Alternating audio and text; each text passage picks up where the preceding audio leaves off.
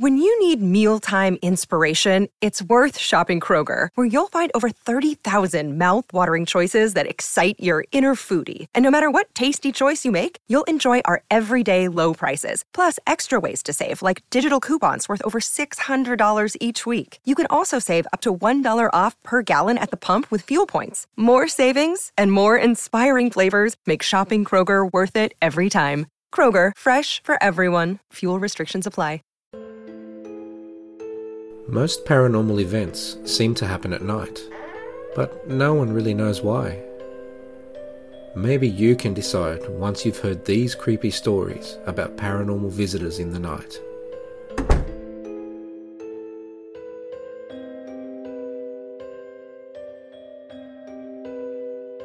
Take the Stairs. Southall, West London, United Kingdom, early 1990s. Sam retold this true story about what happened to him and his family when he was about 14 years old. He couldn't remember the reason why, but his family was spending the night at his grandmother's house. The house was full with people that night. There were his grandparents, his father, himself, his two siblings, his uncle and auntie, and his two very young cousins.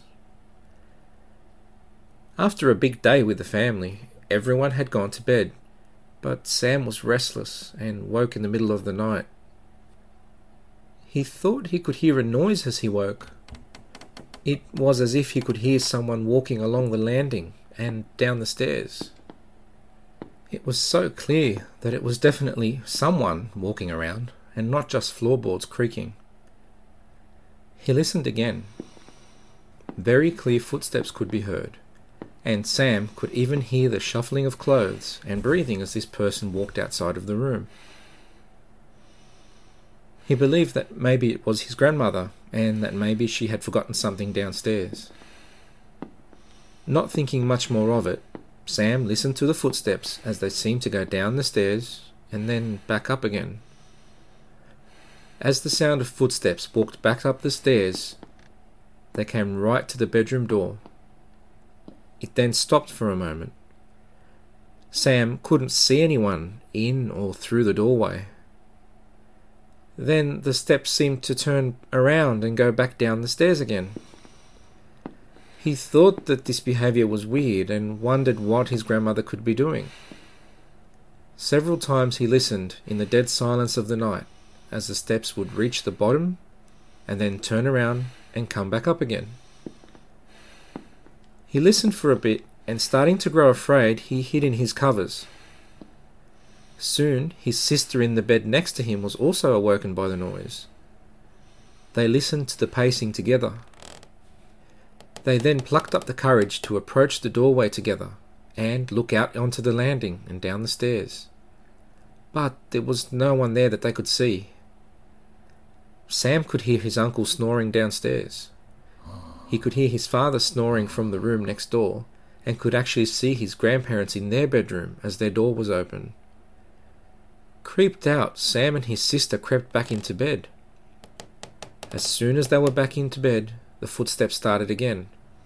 This time the footsteps were heavier, and they continued doing the same thing walking down the stairs, then back up, seeming to stop outside the room, and then go back down they built up the courage to look a second time. The noise stopped again. They confirmed that everyone was accounted for and asleep, and as soon as they were back in bed, the footsteps started yet again. They were so scared they lay there frozen with fear, too scared to move or even make a sound. And now that they knew everyone was asleep, they wouldn't dare get out of bed again. They were so afraid they didn't even want to wake their father in the next room. His sister eventually fell asleep, but Sam listened to these steps for a good part of the night and well into the early morning. The whole time frozen with fear. Each time he was scared that whatever it was that was out there might actually come into the room. He said that the footsteps didn't stop completely until his grandfather got up around 6 a.m. When Sam and his sister explained what had happened, no one knew what they were talking about and shrugged it off as the imagination of kids. But to this day, Sam and his sister have no explanation for what it was.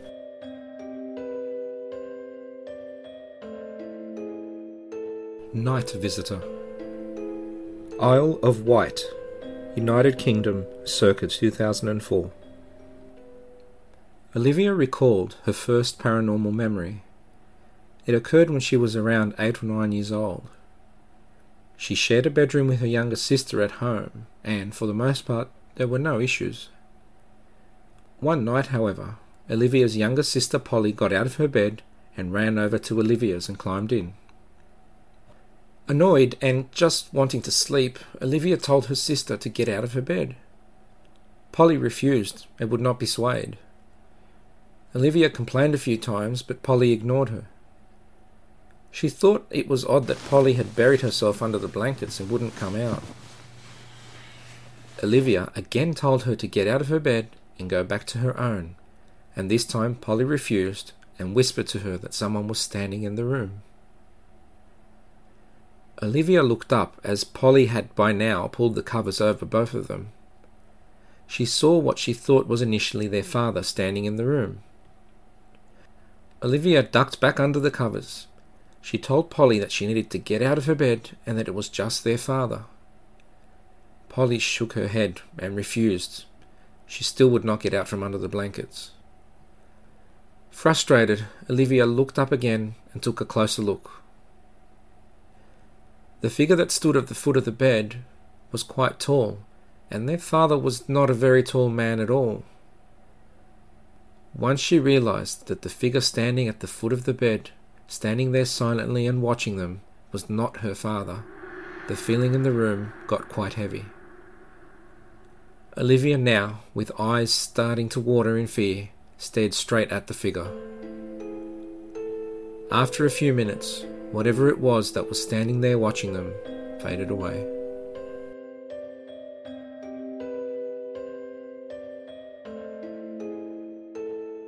Screams Edensor Park, New South Wales, Australia, late 1990s. Terry and Jake were in the same circle of good friends, and there were about seven of them that would often hang out together her and Jake were quite close and considered each other best friends.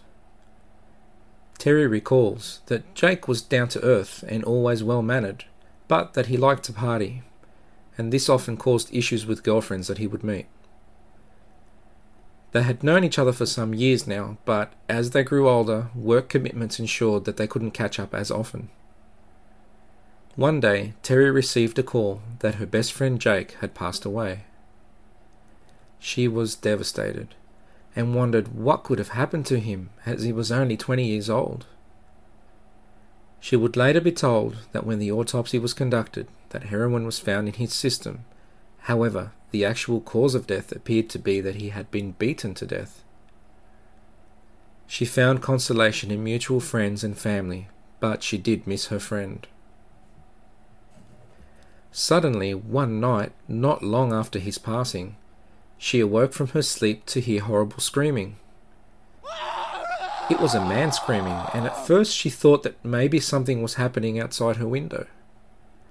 But then she realized that the screaming seemed to be coming from the roof of her room somewhere, or as she put it, from the fan in the ceiling.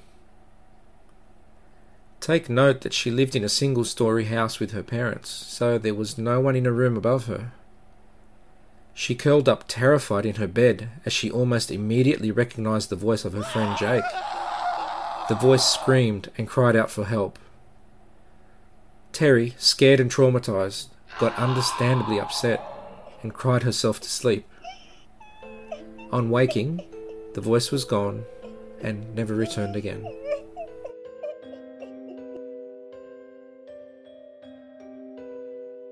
If you'd like to submit your own chilling true tale, so that your story might be featured in one of these episodes, contact me on seekersosparanormal at gmail.com. Email details are in the description. Thanks again for joining me. Until next time.